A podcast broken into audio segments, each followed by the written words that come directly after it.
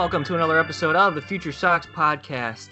My name is Mike Rankin, also joined by James Fox. Today, we are joined as well by Josh Nelson of Sox Machine. You can find him on Twitter at Sox Machine underscore Josh. Of course, Josh has been on the White Sox scene for quite a while and does outstanding work over at the Sox Machine podcast. I saw you guys put out, Josh, a new sort of podcast, right? It's it's called Nine Innings. Can you kind of expound upon that for us? Yeah, so with uh with the situation that we're currently in, right, with coronavirus and everyone being impacted, especially those covering baseball, I decided that in order to keep me sane and try to keep baseball fans entertained, we have created a new game show called 9 Innings in which contestants will try to answer 9 questions in a row ranging from very easy to very difficult, and they'll win prizes along the way. But there is a grand prize, which right now we are awarding a $100 gift card to MLBshop.com if someone can answer all nine questions correctly. Unfortunately, our very first contestant on our first show got the first question wrong. Okay. so, so we were off to a, a little bit of a rough start. The farthest anyone has gotten so far is answering five questions correctly.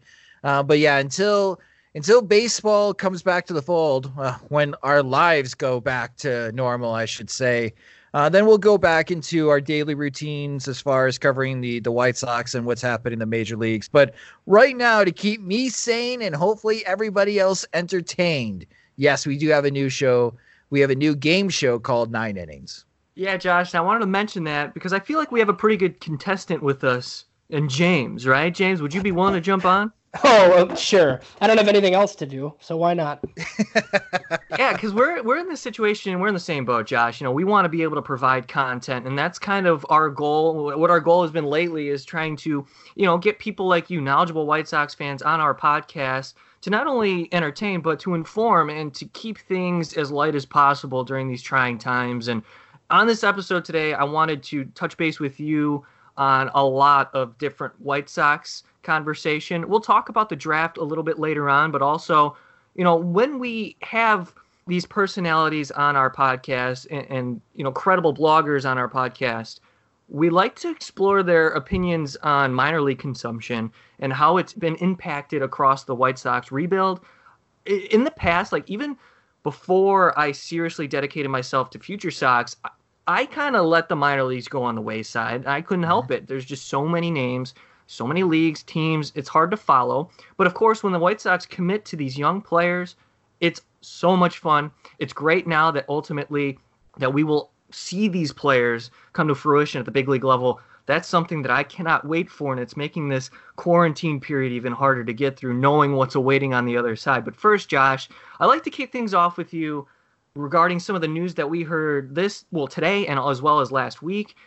Chris Sale, Noah Syndergaard, two prime pitching names in Major League Baseball, will be undergoing Tommy John surgery. And I'd love to get your opinion on just those two first, but as well how it relates to the White Sox because some guys in the Sox system, like Jimmy Lambert, Dane Dunning, suffered major surgeries as well.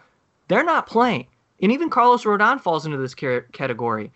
Does do you think this off period sort of helps the White Sox in a way, in some twisted way, that, you know, hey, they might benefit from this period without playing baseball so these guys can get back in time? You know, that's a good question. And I think I, I would like to say yeah, because the White Sox had some nagging injuries through spring training. It was clear that Edwin Encarnacion was not 100% when he was swinging the bat down in Arizona. He just did not look good. And Yasmani Grandal had the whole calf strain and he was overcoming that. And Lucas Giolito had a slow start to spring training, but I don't think anyone was doubting that he would be ready to start opening day if we had opening day on March 26th, uh, that he would be ready to go. Um, but now you have this really weird period where everyone shut down. I, I mean, I guess they're playing in their backyard and they're throwing to their wives or girlfriends, uh, and, and they're trying to do the best the best they can to stay in shape. But this is almost worse than in the offseason. I mean, in a regular offseason, these guys don't stop working. They they they find their personal coaches, they have their gyms, they have their personal trainers that they mm-hmm. work out with. to get themselves prepared for spring training. It's something that even stuck with me during the first spring training broadcast with Steve Stone when he made the comment that these guys don't prepare like we used to back in the day. Back in the day, spring training was the time to get in shape. These guys are in shape already, and they're just trying to fine tune and be able to hit the ground running on opening day. Now the world has stopped. And all of these players in Major League Baseball can't do what they were normally doing. So we're going to have to have a second spring training. And it'll be interesting to see on how that ramp up period went because you had a ramp up, Mike, and now you have a cool down, and now you're going to ramp up again. And there's a lot of sports physicians and doctors who say that's the trouble area is when you shut down and you try to ramp up again, do some players ramp up too much and get themselves hurt? So that's why I have to say I don't know if this benefits the White Sox. I don't know if this benefits anyone in Major League Baseball. But I will say that if they don't start again until June, you may get an opportunity where Carlos Rodon would be available if healthy and then that gives you some more starting pitching depth. Uh, that may cause a little bit more headaches as far as configuring your rosters. Um, but I, the answer is I don't know, Mike, and I don't think anybody else knows in Major League Baseball right now on who receives the biggest benefit. I know Jim Bowden tried to answer that question today in the Athletic, and he had the White Sox at his top five. Um, but with the way the White Sox are today, with Noah Syndergaard and Chris Sale deciding to uh, get their Tommy John surgeries because this could be just a, a, complete lost season for them, anyways. If they are, you know, if they are seriously hurt and they are, they must be seriously hurt to get the surgery. Um, but if everyone's viewing this as a lost season or even a half season, I don't know who gets the biggest benefit.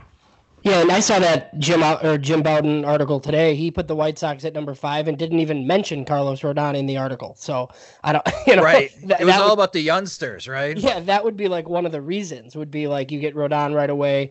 You could, you know, whatever, bring up Dane Dunning and throw him in the bullpen, even though that seems a little bit crazy. But so you know who does benefit though? I, I, I take it back. The Yankees because you may get James Paxton ready to go and the Astros because the Astros were going to lose Justin Verlander for the first two months of the season. And now they won't. If the season picks up again in June. So yeah. I take that back. I'm wrong. There are two teams that clearly benefit, and that's the Yankees and the Astros right now. But for the everybody else in Major League Baseball, I don't know. And I don't know how quickly all the teams are going to be able to be get themselves prepared in a two week mini spring training to get ready to play 81 or 100 games in 2020. We're we're in uncharted territory for everyone in Major League Baseball. Yeah, I would I would kill for 100 at this point. So, um, one of the one of the things that we've been asking all of our guests, and you're going to be a little bit different here, I think, but is just with a you know a White Sox team that we have a feeling was going to be pretty decent, you know, and competing. How would that have affected your consumption of my the minor league product this year? That's a good question. I would have only paid attention from Winston-Salem to Charlotte. Not saying that Kannapolis doesn't matter. It'd be nice to watch some games of Kannapolis and see the stadium. And with Andrew Dalquist and Matthew Thompson more than likely pitching there at some point, it'd be worthwhile to tune in to see on how they're progressing. But in my mind, James, I mean, they're 18, 19 years old. It's still a very long road for them.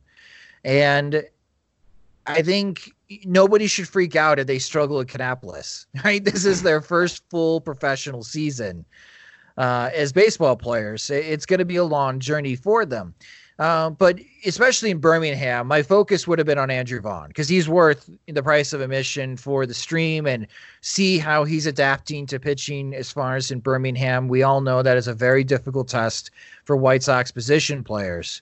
And then, of course, with Charlotte, my assumption was that Michael Kopech was going to start there. The way that Nick Madrigal was playing during spring training, he was probably going to be with Charlotte as well. Uh, and of course, the White Sox made it known last week that they had plans of sending Zach Collins and Yermin Mercedes down to Charlotte. So the Charlotte Knights would have been a lot of fun to watch because you have you clear, in my opinion, you clearly have major league talent ready down in Charlotte. So it'd be worthwhile to watch the Charlotte Knights and it'd be worthwhile to watch the Birmingham Barons because of Andrew Vaughn. But a, co- a few years ago, a lot of my attention was on Kannapolis and Winston Salem because that's where the bulk of the White Sox prospects were.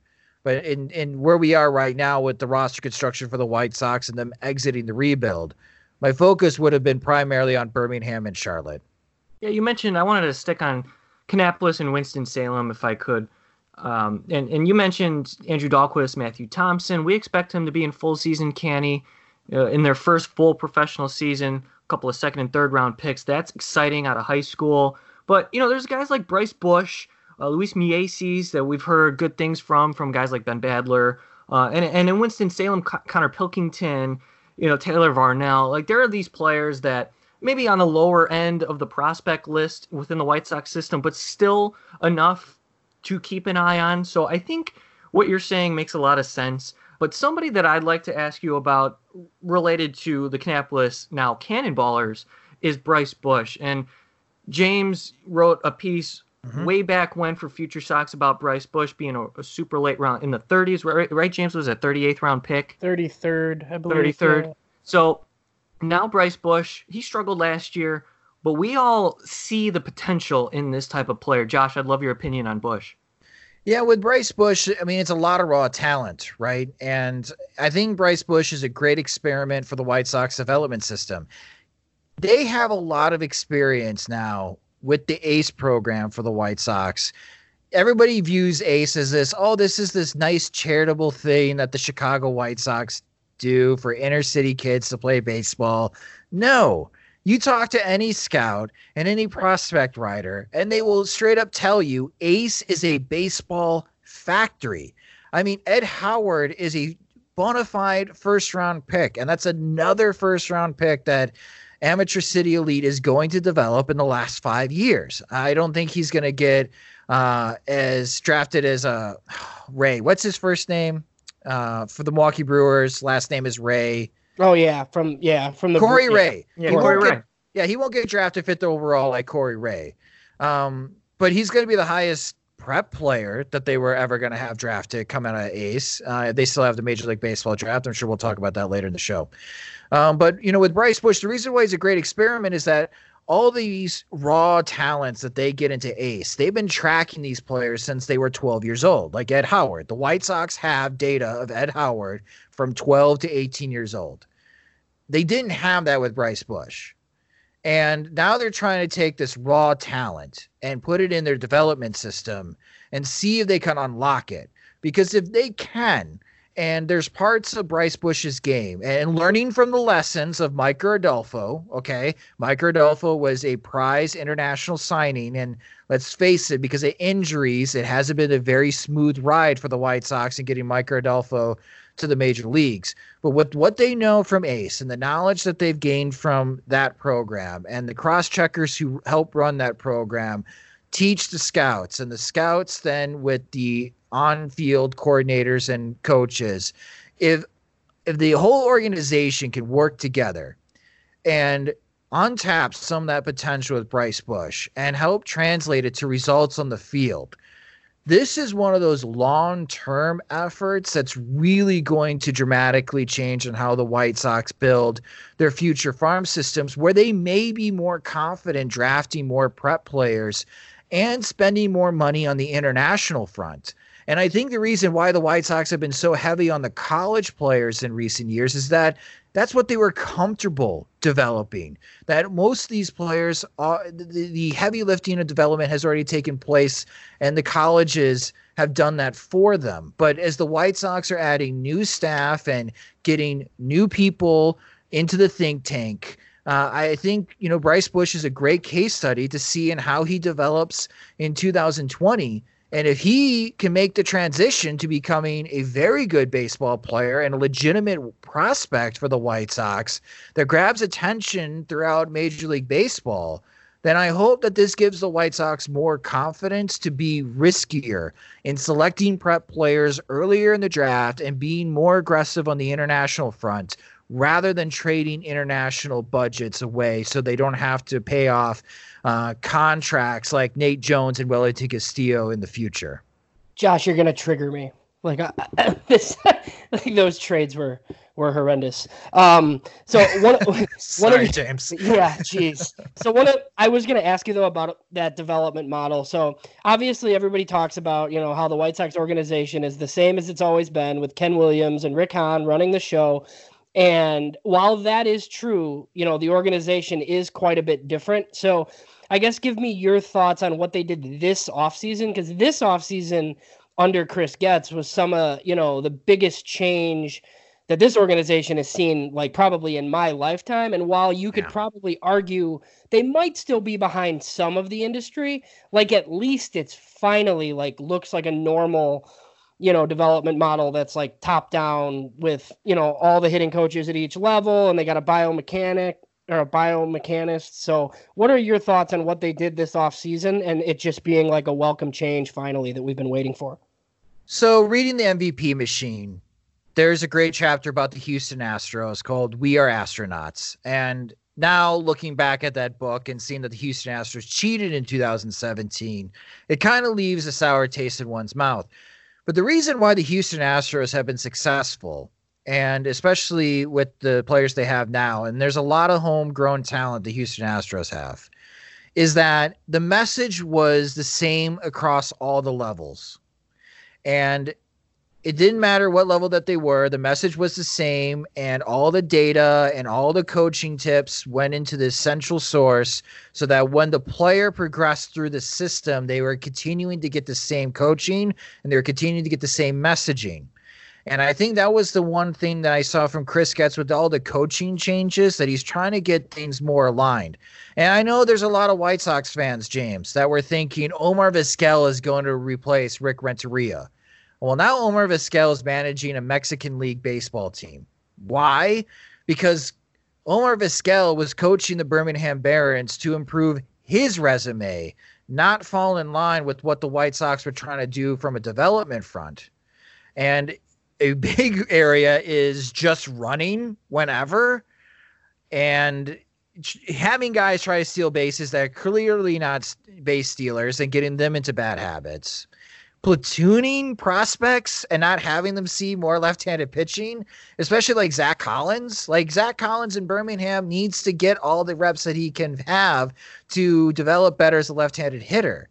And I think having a coaching alignment and bringing in new people like the biomechanics that you mentioned, I laugh because I never they figured the White Sox would ever do that, but they've embraced it and they have embraced the technology and they are trying to embrace data and they're now sharing that data across all the levels. So these guys are not only learning good habits and understanding what this data means and how this data helps them, but they are now preparing, even down to Kannapolis, on what it's like to prepare when you make into the major leagues.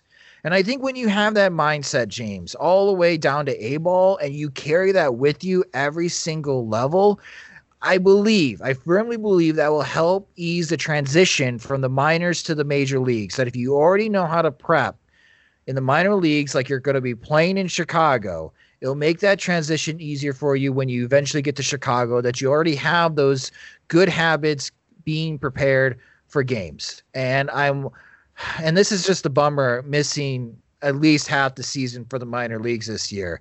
I was really eager to see on how the first half would have gone for the White Sox minor leagues and see which prospects have been embracing those new habits and who would have had really fast starts and which prospects would have had that learning curve and maybe slow have a slow start out of the gate but pick up as the season went along as they start learning these new facets of being prepared for games.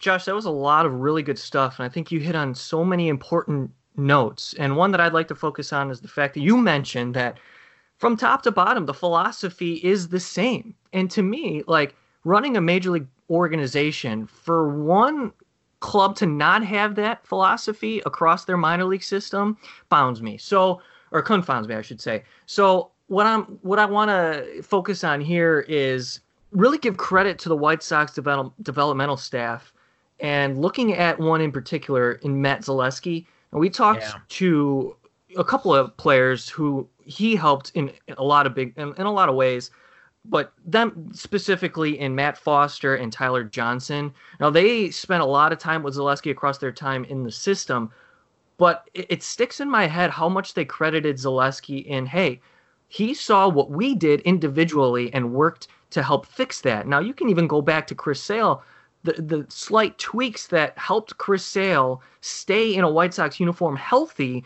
and not only stay healthy but succeed to the to the level that he did in a Sox uniform. So I'd love your opinion on where the Sox are in in their developmental prospect uh, system related to these prospects, specifically headed by Matt Zaleski, related to the pitching staff. Well, I, I do want to touch on Chris Sale. Chris Sale spent very little time in the minor leagues, and then boom, he was in Chicago, and he was under the care of Don Cooper. Uh, so I, I don't think even the White Sox trusted themselves with an uber talent like Chris Sale when they drafted him earlier last decade uh, to spend a year in the minor leagues and fully know if he's a starting pitcher or not. Uh, they wasted no time having him in the bullpen and just learning how to pitch in the major leagues under Don Cooper. That that's kind of a unique situation. Same thing with Carlos Rodon. Carlos Rodon barely spent any time in the minor leagues. But I, I'm glad you mentioned Matt Zaleski and for anyone that listens to the Sox Machine podcast, or you guys follow me on Twitter, you know that I'm a big fan of bold predictions. So, James, I'm going to throw this across your way, and you let me know if I'm out of my mind. In two years, I think Matt Zaleski is going to be working in the White Sox front office, and he is going to be the director of pitching. Yeah, I don't think that's crazy. I thought he was going to get the job this year when they gave it to Everett Teaford. Yeah, I mean, Teaford is is a great hire as well. I mean, Teaford is more of as far as the analytics, right? Now yes, I'm thinking about so, it. I, so you know, we had heard that Danny Farquhar was going to Winston Salem, right? And I did, and I knew Zaleski wasn't going to Birmingham from a contact. So I was like, okay, Zaleski's going somewhere. Steve McCatty was, you know, seemed fine. So I'm like, oh, they're going to make Zaleski the, you know, the head of pitching. And then that's not what they ultimately did. But, you know, so I mean, he was obviously on the move. Um, I, I agree with you, but I also, you know, I think Danny Farquhar is like gonna move in some capacity here pretty quick too. So oh, I, I think Danny Farquhar might be the bullpen coach of the White Sox in a couple years. He he may be one of those guys that the White Sox groom to possibly take over for Don Cooper. I, I mean, the White Sox really love Danny Farquhar as far as his personality and his work ethic, and I think it's great that they brought him into the organization and that he after that scary, scary aneurysm uh, that he's perfectly fine. And, you know, he's found his new path to still stay in baseball. But, you know, getting a chance to talk to Zaleski last year when I was in Winston-Salem, ask him some questions about Alec Hansen at the time and what his thoughts were. He's he's a bright guy, and not only does he understand as far as the data and be able to teach the data, and as far as teach the data, so the pitchers have a good grasp and understanding of what it all means and how focusing on things like spin rate can help them sharpen their pitches and help with their arsenal. That he's been there as well. He's been on that mound. And you know as far as pitching coaches go that it's also like part coach part therapist. Like you have to make sure that because it's such a stressful occupation pitching, right? It feels like you're on an island. For anyone that's even if you pitched in the little leagues, you probably understand that feeling that if you recall your days on the mound, it just feels like you're on an island and you just have to learn how to zone everything out and be able to hyper focus on your target and being able to execute it's one thing to look at the data and look at baseball savant. I, I, can look at baseball savant and i can pull out all this data and i can sit down with lucas giolito and tell lucas hey you know you really need to work on your spin rate on your slider because you can get more bite out of that pitch and you can tunnel it better than your fastball. But i've never done that in my lifetime. When you have someone like matt zaleski who not only understands that data but he's been on that mound and he's gone through what the pitches have go- pitchers have gone through I think that's why he's just one of those guys that you need to keep an eye on because I think he's going to rise quickly through the White Sox coaching ranks. And I wouldn't be surprised if he's part of the White Sox front office helping out the entire organization. And something to go back to what Mike mentioned the top to bottom approach. That, that's where the White Sox really need to focus on. And he's someone that could help execute that game plan to make sure that everyone from Charlotte all the way down to Arizona for that rookie league that everyone is preparing the same way and they're they're executing what the White Sox envision them to do as far as their game plans. Because if they learn those good habits, every level that they move up, they're just going to be able to refine their skills and be more major league ready than the past White Sox prospect and development efforts. I would say as soon as five years ago, the White Sox really didn't have this type of game plan. So there's a name that kind of jumped in my head when you mentioned spin rate and all of the analytics incorporated to the value of understanding spin rate and, and how to incorporate that into your game. Kade McClure is a guy who's six seven, and he's somebody who's not going to overpower you with his fastball. However, he's got a ton of RPMs on his fastball. Mm-hmm. And when he talked to us a couple years ago, actually, I think it was in 2018, he sat down with Clinton Cole. He mentioned that it opened his eyes in terms of how he approaches attacking opposing hitters. Now, when you're thinking of a guy who's sitting 91, 93, tops out 95, 96, you want to dot the corners, stay low in the zone. But with higher RPMs, you want that ball to continue to rise, so you attack up in the zone. And I feel like that philosophy adapted by McClure helped him get to where he is today in his development. Now he's 24 years old, pitched in Kannapolis last year. He's got a career ERA of 305. That's very encouraging, but I think that also kind of relates to Dylan Cease in in a certain way. Now, it's sort of a different conversation, but I'd love to shift the conversation to Dylan Cease specifically because of what we learned about how he's trying to fix his fastball. You know, we knew across his time in the Cubs system and briefly throughout the time in the White Sox uniform, he had issues locating with his fastball. And we learned that his fastball naturally cuts. The White Sox are trying to fix that by fixing the four seam fastball to go straight and, and rise. How do you feel about Dylan Cease now with all of the information and considering, you know, what I just laid out to you? So, having spoken to Dylan Cease at two different endpoints. So, last April, I spoke with him in Charlotte when he was just getting his first couple of AAA starts. And I asked him about like what are you focusing on? What are you trying to improve upon in AAA before you reach the major leagues? And he mentioned as far as keeping his front shoulder in, not flying out so much because yes, his fastball naturally cuts cuts, but when his front shoulder flies open, it just sails away from the target that he's aiming for. Uh, and when he was in Charlotte, his goal was I want to throw my breaking stuff harder and that he wanted to get more RPMs and he wanted to throw his curveball faster because he felt that if he did that, he would get more break and it would tunnel better with his fastball. So Dylan Cease is someone that totally understands this concept. And what he just needs to do is because I think he's very cerebral. And James, I know you got a chance to talk to him as well. Uh, the guy just understands the art of pitching. Uh, it's just the execution part being able to execute it when you're on the mound and you know you're throwing 97 98 when you throw that type of velocity uh, you you have uh, you, don't have to live in the zone. You'll get guys to chase plenty. You don't have you know it, you know with the guys that are 91 92 they got to hit dot the corners. But when you're throwing 97 98 if you're somewhere around the zone you'll get guys to chase. So i always think that dylan cease will get more strikeouts but talking to him at Sox Fest, he believed that he fixed the issue during the offseason, that he was confident that he fixed it. And again, he mentioned the front shoulder. Speaking with Yasmani Grandal, Grandal mentioned watching film and speaking with Cease, he thinks it's game calling that was a problem. That there's a pitch mix in Grandal's mind that will he believes will make Dylan Cease better as far as with control. We didn't get a chance to see that during spring training because Grandal was hurt, and we would have had to wait until the regular season uh, to see what kind of pitch mix Grandal had waiting for Dylan Cease to see if it would help his control. We're gonna have to wait. But when it comes to RPMs, they're already thinking about it. The the elite guys are, and I'm glad you mentioned Kade McClure. Kade McClure went to Louisville, and you know I've spoken to Coach Dan McDonnell, one of the elite college coaches in all of baseball. He's coached Team USA as far as in the collegiate level, and this is something that Louisville has embraced and they are training their pitchers to do. Uh, they he had one of the best starting pitchers in all of college and Reid Detmers, and Reid Detmers is definitely a top 10 pick in my book. Uh, and one of the things that you people talk about with Reid Detmers is, is that that fastball is average. It's a 92 mile per hour fastball. But my lord, that curveball, man.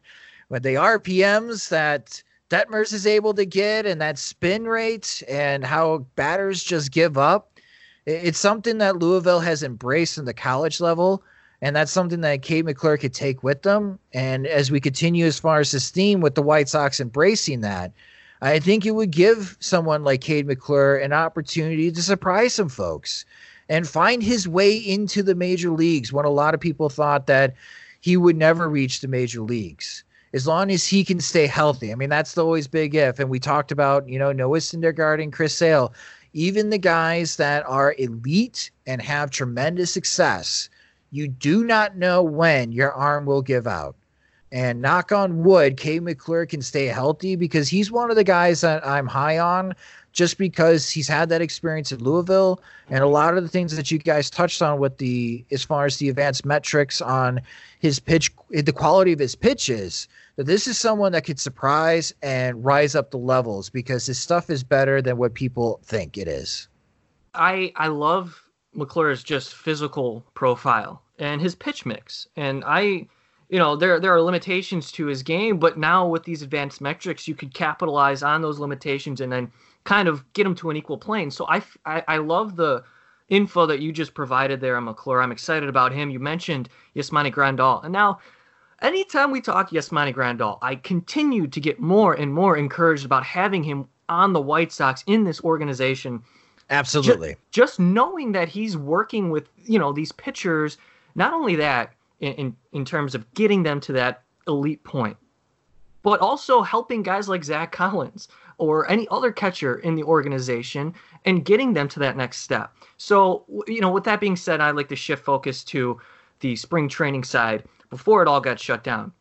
I saw Yasmani Grandal take a few plate appearances, and he looked unbelievable at the plate, just yeah. locked in like he didn't miss any time at all. So I was actually there while spring training got canned. Saw the last three days of White Sox spring training and was kind of put off on a couple of things. Like I didn't like what I saw from Micker Adolfo. Um, there are a few guys, but there's a lot of optimism right? Mm-hmm. And we mm-hmm. saw a lot for the first time too. I, I don't know. I don't want to say the first time, Josh, but in a long time, I, I should say, as a Sox fan, I recognized almost everybody on the spring training roster, and they had like over 60 guys on that on that active spring training roster. So for you, who was it that really, I guess, not surprised you, but what you saw in spring training that encouraged you specifically from some guys? I mean, Luis Robert was hitting the ground running. I mean just the way that Robert was performing in spring training, I was so excited for March 26th because I don't think people really understand. Like, there's people that, you know, rely on FutureSox, right? Tell me who is good and tell me how good someone is. And I don't know about you, James. I have had a very difficult time trying to convey how good Luis Robert is going to be when he finally arrives in Chicago and plays in the major leagues. Like, I keep coming back to this comp, and this is something that you guys had Kiley McDaniel on your guys' show not that long ago. And this is a comp that Kiley has uh, as a ceiling for Luis Robert. He also says that the floor could be Lewis Brinson, and I know that makes some White Sox fans angry, but I mean, it, Luis Robert could if things don't click for him. But if things click for him, this could be Ronald Acuna Jr. for the White Sox. Now think about that. Ronald Acuna Jr. is awesome. He is awesome. He is going to be a perennial National League MVP candidate. And if Luis Robert could be just as good as Ronald Acuna Jr., and you got Yoan Moncada, and you got Eloy Jimenez, and you got Tim Anderson, and you have the veterans like Abreu, Grandal, and Encarnacion, that's what gets you excited for the White Sox in these upcoming years, especially this uh, upcoming three years, and why this sucks right now. but they're, they're we're not going to be talking about opening day in a couple of days because this was going to be by far and away the best and most talented White Sox team we've seen gosh, definitely since 2012. I mean, I think there's more talent than the 2012 team. Maybe the most talented team the White Sox have had 2008, uh, last time they went to the postseason. So that's uh, Luis Robert definitely was someone that stuck out to me. Uh, and everyone else was performing well. The I did have a concern, and that the concern was the battle for second base. I was hoping that Nick Madrigal would take that opportunity and run away with it and blow Danny Mendick out of the water. That did not happen. Danny Mendick wasn't playing all that great, and it just seemed pretty clear that Leury Garcia should be the starting second baseman at opening day um, because Danny Mendick and Nick Madrigal just didn't seem like they were ready to go for the regular season. Uh, obviously, spring training stats really don't matter. But the, those are the two things that stuck out to me. Luis Robert was awesome and looked like he was ready to go for opening day. But second base was still going to be a question mark for the White Sox. And it would have been interesting to see on how Rick Renteria and Rick Hahn would have handled that situation. My guess would have been they would have gone the veteran route and they would have ended up with Leury Garcia to start at second base. And that unfortunately would have sent Nick Madrigal down to Charlotte. I still don't think that would have been the right way to go. That I think the White Sox should just move ahead and have Nick Madrigal be their starting second baseman and kind of learn on the fly and bat ninth because I think he's got a load of talent and he's got a high floor. And I think he's one of those players that could be quick to adapt to major league pitching. But yeah, I mean, for spring training one, it was Luis Robert in the battle of second base. We'll see what spring training two brings us. Right. Uh, hopefully in a in a month or two. Yeah, I mean, hopefully during spring training too, Luis Robert stops sliding in headfirst during spring training games. That was that was my only. That's his game, James. Th- yeah, that's what no, he's I gonna know. do. I I know. So, and that's one of the things too. Like we've obviously talked about Luis Robert a ton. Even when he came over from Cuba, you know, we covered the signing. But one of the things that I took for granted was the defense. Like I think it was just kind of like you know, and you had scouting directors say like, "Oh, this is the best guy like on the planet that's not in the majors or whatever." But you know, there were still some that kind of thought that he was just going to get big and play right field, and he's he's not. He's awesome in center, and it's one of the things Mm-hmm. that we've talked about even with these evaluators that have come on. I mean, we had Keith Law on. I mean, Keith Law's you know trials and tribulations trying to see him play. He's like never seen him get a hit, and he still has him like ranked Yeah. sixth in baseball. You know, just because that's the kind of prospect this is. I mean, even when he struggled initially and battled injuries with the White Sox, we would talk to players that were like, you know, this is like this guy doesn't belong down here on the same field as us. You know, like it right. it was ridiculous. So yeah, I would agree with you there. Like Luis Robert was definitely um, the talk of spring training. One thing that I want to ask you more specifically about is Nick Madrigal. Just with, you know, like obviously Keith Law, you know, is probably the low man in the industry. Everybody else, I think some guys have backed off a little bit on Nick Madrigal. Um, but what do you, what do you think about him and like just that profile in general and and the concerns that some people have about that profile? Okay, I think with Nick Madrigal for 2020, he was going to be Yolmer Sanchez, but for five hundred eighty thousand dollars instead of six point five million. And Yolmer Sanchez is a two-war player. Why? Because he's awesome on defense. He can't hit for a lick, but he's a really good defender. I know Nick Madrigal is an excellent defender at second base. I have been watching him through Oregon State. I know you have as well, James and he didn't play shortstop at Oregon State. Why? Because Cadyn Grenier was playing at shortstop, and Grenier could stick at shortstop. He's a great defender as well. And and Madrigal has got soft hands. He's got great range. He's got a range of a shortstop, even though he's a little bit on the smaller size as far as height. Uh, and he's got a strong enough arm to make the throws behind second base. And he's he's got great quick transition at second as well on double plays. We know how key that is.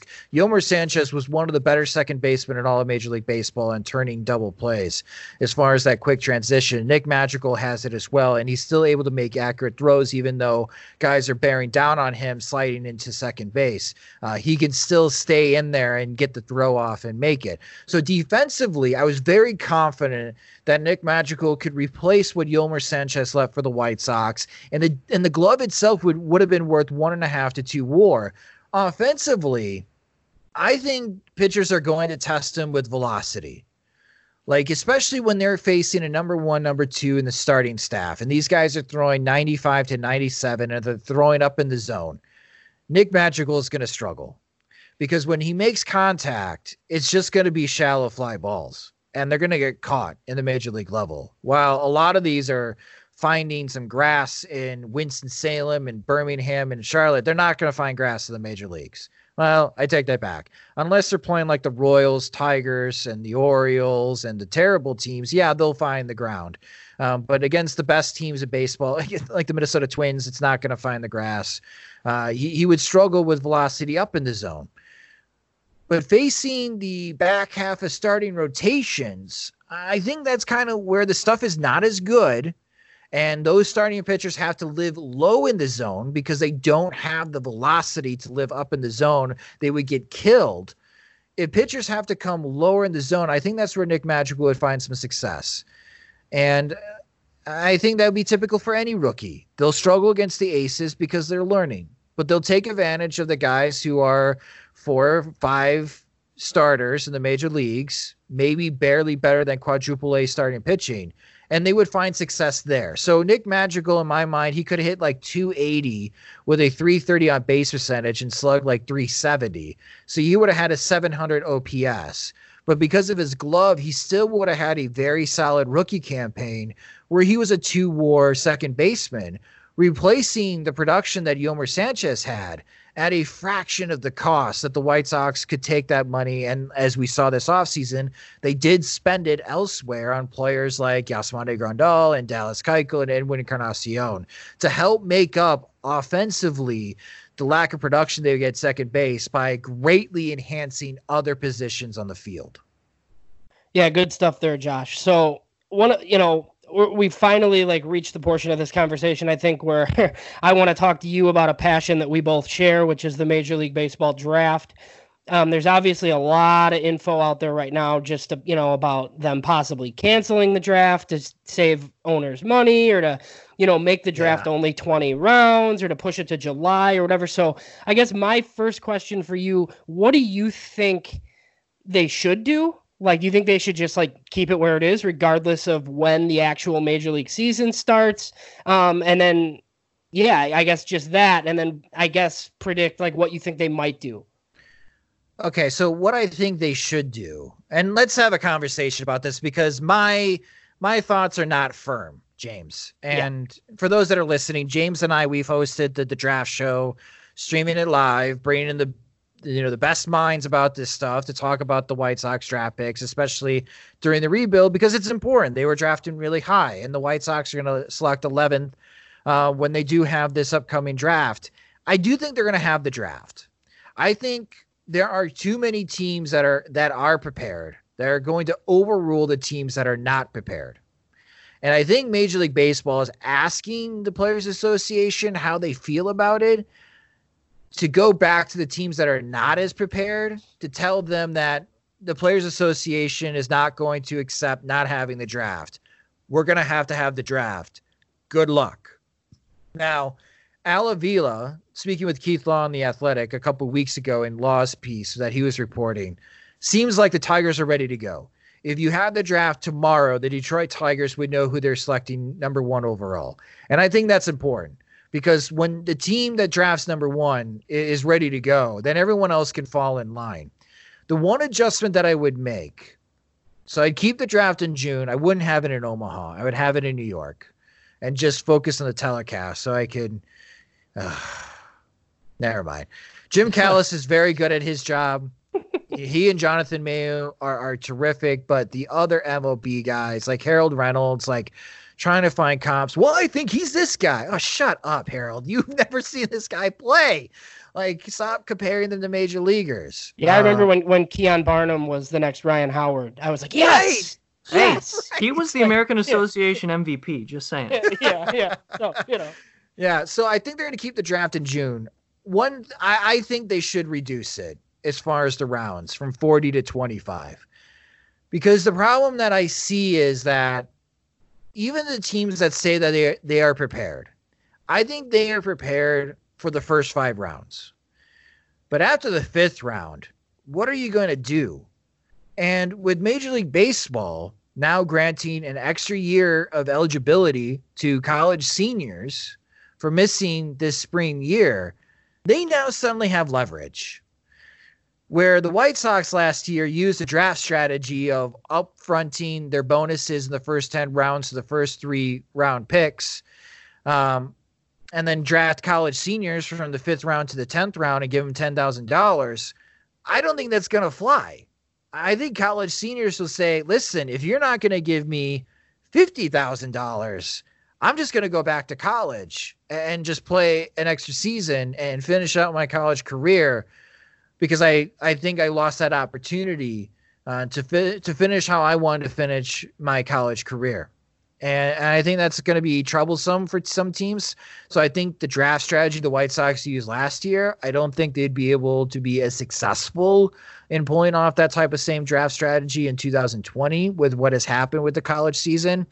And you just be throwing darts at a dartboard at guys' names. Because typically after the fifth round, you, you really need a gameplay in April and May with the cross checkers and the area scouts being like, hey, I saw this guy a couple times while scouting somebody else. I think there's a skill set there that we could take advantage of. And and looking at the TrackMan data, you know, some of the metrics look good. Uh, we should take a chance on them you just won't have that type of data to use to see who really improved from the sophomore to junior year, James, especially in the college front. Because we know with prep players, unless you're giving them $500,000 to buy out their college scholarship, you're not drafting them fifth to the 10th round. You'll just wait after the 10th round and then work out that bonus money later for the prep players. I, I really do think that cutting it down just 25 rounds will help the teams prepare because after the fifth round, I just think teams are throwing darts at a dartboard at, at guys' names. Some will get lucky, some will not. And I won't fault any team that struggles after the fifth round in, in four or five years when we look back at the 2020 Major League Baseball draft because of the unfortunate circumstances that all the time and effort that they put in, I think that they can only be confident in the first five rounds and the guys that they're picking. Yeah, and so I mean, while we both do follow the draft pretty closely, I would say you follow the sport of college baseball much, much closer than I do. So, you know, just as far as like some guys are going to be able to stay in school, how do you think it affects though? You know, like these high school kids that like really want to go pro and don't really want to be on campus. I mean, like the Sox took DJ um, Gladney in round yeah. six, 16 last year. He, you know, like they kind of knew that there was no way that kid was going to Eastern Kentucky, right? But right if if what you're saying happens where the teams kind of use the first 10 rounds um and and pay like you know closer to a slot bonus and they're not going to be able to like overslot in the later rounds i wonder what that means for you know some of those high school guys that are willing to take like 300k you know instead of you know and they and they massage the bonus pool number you know when 300k is really only like a you know like a hundred thousand for the club. Those are some of the interesting i guess things that i'm interested in seeing at this point. I mean, honestly, I just like hope they have the draft. I'm like scared to death, but yeah. Um, but though I guess those are the things where you know, like these juniors, the big name juniors are going pro. They're not going back to school, like just because they can. Um, but I, I just wonder how it affects certain high school seniors. Yeah, I mean that's a great question. Like Ed Howard didn't get a chance to play this spring, right? So right. you are relying on what Ed Howard did before the winter. Are you comfortable with that? Are you comfortable giving Ed Howard $4 million from what you saw in late fall, which was the last time you saw him in action? And now it's June, right? It's six, seven months later. Are you comfortable as a scouting director giving him $4 million just to, to take him in the top 10? I mean, that these are the questions that every team's going to have to ask themselves once Major League Baseball gets back to their daily routine and once they decide when they're going to have the 2020 Major League Baseball draft, I think it's a terrible idea if they cancel the Major League Baseball draft. That would just make the 2021 draft and beyond just absolutely crazy and, and too stacked. And it, it, would really hurt as far as players earning potential, depending on whether they would be selected in, in the first round. So yeah, I mean that's that's the the question that every scouting director is going to have to ask about the high schooler guys. I do think it would benefit someone like Jared Kelley, which Jared Kelley was the best prospect that I saw at Wrigley Field during the Under Armour showcase last July. He was very good in his two innings, and he's been pitching obviously down in Texas starting the year. I, I have him as the highest rated prep arm, and there's plenty of video, and scouts have seen them. So I think teams would be more confident drafting and paying Jared Kelley $4 million, uh, James, than they would be giving Ed Howard, who's the top prep shortstop in this class, $4 million because they haven't seen him since what November or maybe they saw him in December. If he played a, a showcase out west or down south, uh, that I don't know. So uh, I could see, with the exception of Jared Kelley, the first 12 picks could be a lot of college players because scouts got to see him in February and March and they feel a little bit more confident in what they can provide and a little bit more confident that I can give this guy multi-million dollar signing bonus and they will pan out compared to the high schoolers.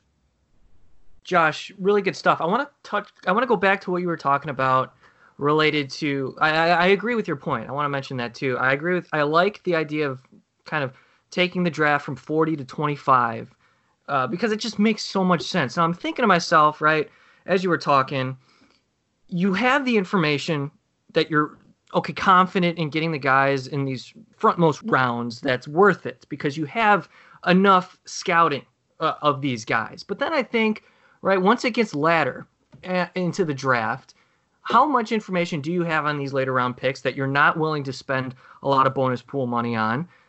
And then how does it affect the players in college moving forward themselves, like individually? Do they go back to school? Now, I guess my question to you is for the NCAA, do you think they'll do the right thing and allow some of these players because what were they a month, a month and a half into their seasons? Like, yeah. do you think that the NCAA will allow them to come back to school and play with another year of eligibility? As long as they don't hire an agent. Yes. Now, who's doing that negotiating for you if you don't have an agent? Mom and dad, right? Or yourself you are doing that negotiating. And I'm sorry, agents are around for a reason. They know when teams are trying to hoodwink them, right? uh, try to pull a fast one, and they do a great job representing their clients and make sure their clients get top dollar and the, the offer and deals and bonus money that they want. Where it's really hard as an individual because, you know, Nick Hostetler can give you a call on the phone. I mean, he's not in charge of scouting as far as the director, but he can still make that call and be like, hey, just letting you know the White Sox really like you. And, you know, if you're willing to sign for $25,000, we'll draft you in the seventh round. And you can say that you are a seventh round pick and you can start your, ba- you know, professional career. And then you're conflicting, you know, like you're conflicted, like, oh man, I really want to start my major league career, but is $25,000 enough? And then you, you make you might make those sacrifices where an agent would handle all that conversations for you and get you the dollar amount that you want and you can just focus on baseball while somebody else is working on the finance part uh, so that's where I think things are going to get complicated for the college guys, and that's where it's just going to be fascinating after the fifth round on how everything unfolds. Because if they don't hire an agent, then they're good. If they don't get the dollar amount that they want, they can come back and you know especially college juniors they can get an extra year of eligibility uh, even the draft eligible sophomores. I think one case in where this is beneficial is mississippi state right-hander jt ginn. I don't know about you james but ginn was as high as number six on my draft board. I thought he was a, definitely a top 10 arm uh, college eligible sophomore to be drafted. Uh, but now he had the shoulder injury and mississippi state shut him down. So he could stay shut down and he can decide he may get drafted again, but he may decline to sign and he could return back to school. And if he's healthy, he'll be a junior and then he would still be eligible for the 2021 draft and he could head that headline that class with uh, Kumar Rocker, the star right-handed pitcher out of Vanderbilt University, and still be considered a top five preseason pick in next year's draft. So a couple scenarios. I think for the college juniors that are going to be drafted the fifth round later, it's going to be tough and it's going to be fascinating to see who actually signs and who doesn't. But you do have some top college prospects. Uh, Garrett Crochet is another one from Tennessee uh, that was dealing with shoulder injuries that were considered first round talents, but they may go back to school because of injury and may go back to school to prove themselves that they are healthy and that they are still talented and they are still effective to give themselves a better opportunity of being selected in the top 10 and make more money out of that signing pool. Yeah, I think you know this process is going to be unlike anything we've seen. We're going to be covering it different than we have in the past. Obviously, um, I don't know if you, you know, were around when Mike Shirley talked at at Sox Fest, and you know, it, it sounds like you know pretty much like business as usual with him taking over. Other than you know, he did say that they were you know expecting to be a little bit more prep focused going forward, which makes sense anyway. Just with you know the state of the organization, like it makes sense to add younger players. Yeah to the system in general. Now, you know, with the change in the scouting process right now, okay, if they w- say they like set a goal where they wanted to be more prep focused, I'm sure I've heard the same connection to Ed Howard as you have.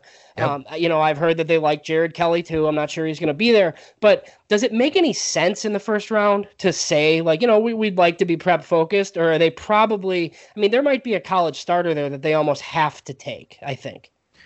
Do you want to do a quick mock draft while we're on here, James? Do you feel prepared to do a quick mock draft to see on who we think right now the White Sox would possibly take at 11? Like Detroit. Let's start with Detroit. I think it's Spencer Torkelson. I think there's just too much smoke around Spencer Torkelson and too much too many rumors that if the draft was tomorrow, the Tigers would take Spencer Torkelson. Yeah, and Martin one. and Martin probably goes second. See, I don't I, think I don't think Baltimore takes Martin. I think Baltimore takes Asa Lacy, left-handed pitcher out of Texas A&M. Uh, they could go either way. But okay, so I agree with you. Martin, Austin Martin, the, the third baseman shortstop out of Vanderbilt, goes second or third because Miami is behind Baltimore and they need pitching. And I know they like Asa Lacy. So they're going in that some type of order. Kansas City, they could start thinking about the replacement of Whit Merrifield with Nick Gonzalez, the second baseman from New Mexico State, who is putting up video game numbers. Toronto has made it known that they need starting pitching, and they would be ecstatic to have Emerson Hancock, the right hander from Georgia, fall fifth overall to them. Then you get to Seattle. Who the heck knows with Seattle? Uh, honestly. Yeah, I mean, I uh, think they they could be a high school team, but like what you've you know what we've talked about is I I agree with you. I think it's going to be college heavy more so than even I mean it always is, but even more so than usual, just because it's like much safer right now. I think so. Yeah, I yeah. Think, like a lot of those, like Detmers could go higher than you and I, I think originally thought. Like I think Detmers could be like right five, six, seven, just because it's it's pretty safe. Yeah, I, th- I could see Seattle taking Detmers. I could see Pittsburgh taking Detmers, even though they did like Jared Kelley. Uh, San Diego always goes prep. San Diego would be someone like Austin Hendrick, the outfielder from Pennsylvania. Uh, Colorado, who the heck knows, man? For yeah, Colorado. I think I think I think Zac Veen is going to end up in the top ten. Um, see, we're we're talking about a lot of prep guys. Like a lot yeah. of prep guys could still find themselves in the top ten, but then you get to Anaheim, and Anaheim needs a college starter. And this is where I, I've always felt this. There's always been three players in my mind for the White Sox at pick 11. It's been Jared Kelley, it's been Ed Howard, and it's been Reid Detmers. And whomever was left over out of those three at pick 11, I think they would be good to go to take them 11th overall. And I think they would be in a good position because Reid Detmers, all right, the White Sox are contending, Detmers is someone that could quickly rise to the farm system. And if you need more starting pitching depth, he could be available. He is you don't have to worry about as far as his fastball. His fastball is not going to improve from the 92 93. He he is the most major league ready starting pitcher out of college, in my opinion. Uh, to be ready for the pros, where Asa Lacy just needs to make some tweaks as far as to have better control command, but Lacy's got overall better stuff.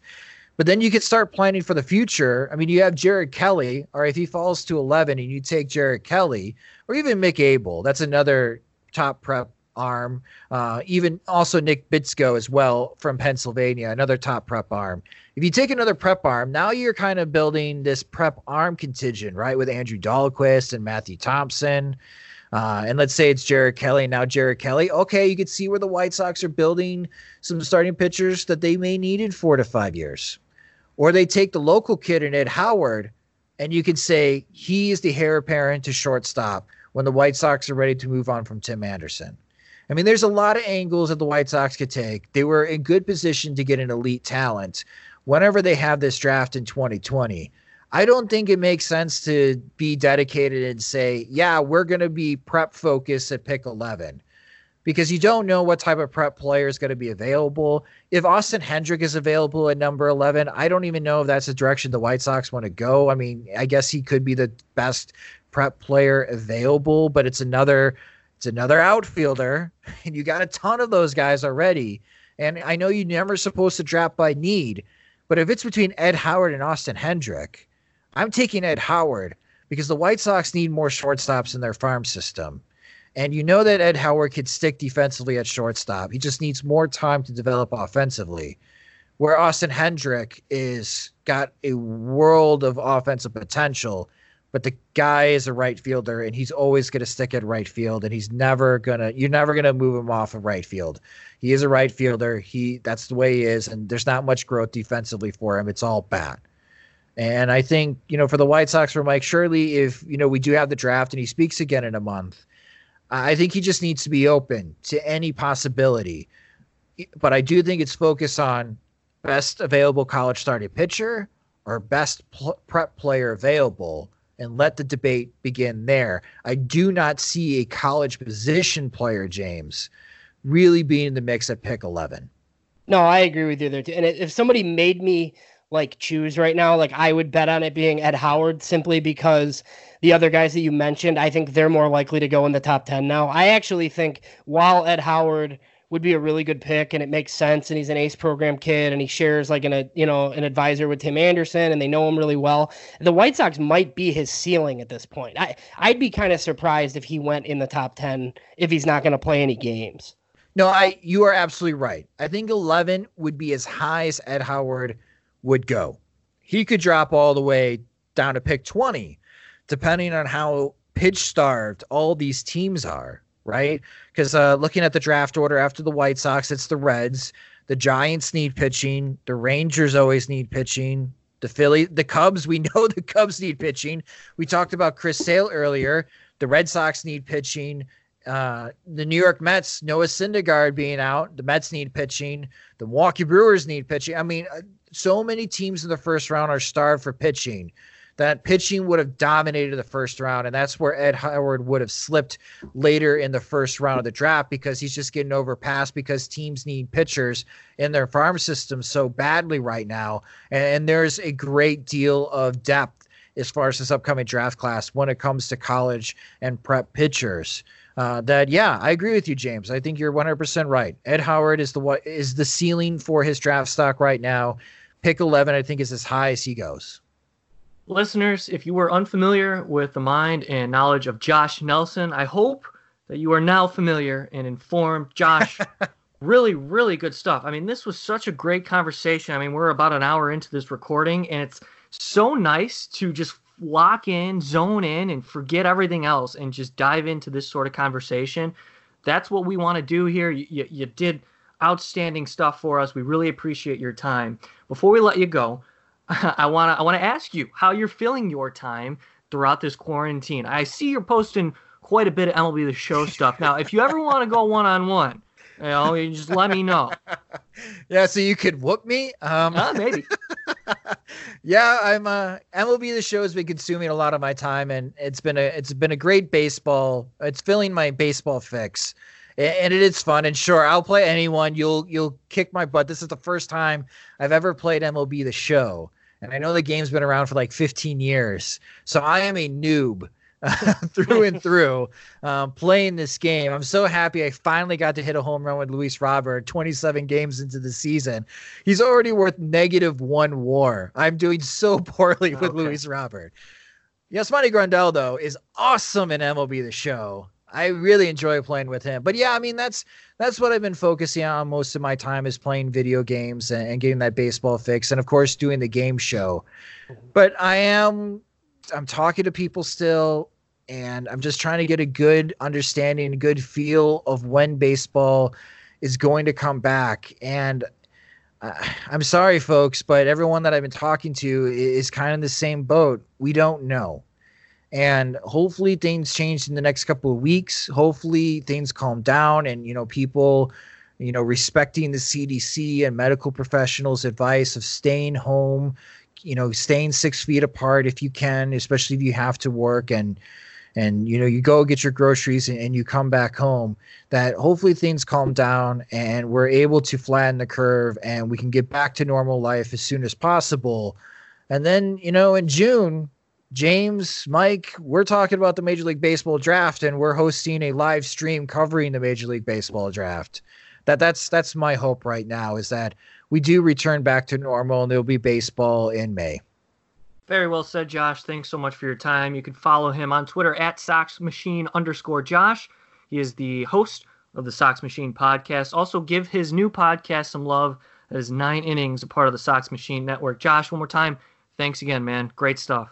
Absolutely. Mike, James, it's a blast. Great job with the FutureSox podcast and hope to talk to you guys soon.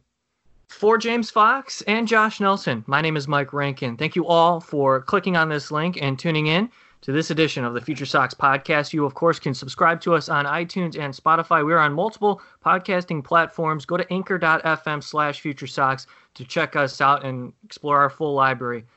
That was the conversation that I'm going to be listening to back because it'll take up my time and I can zone in again.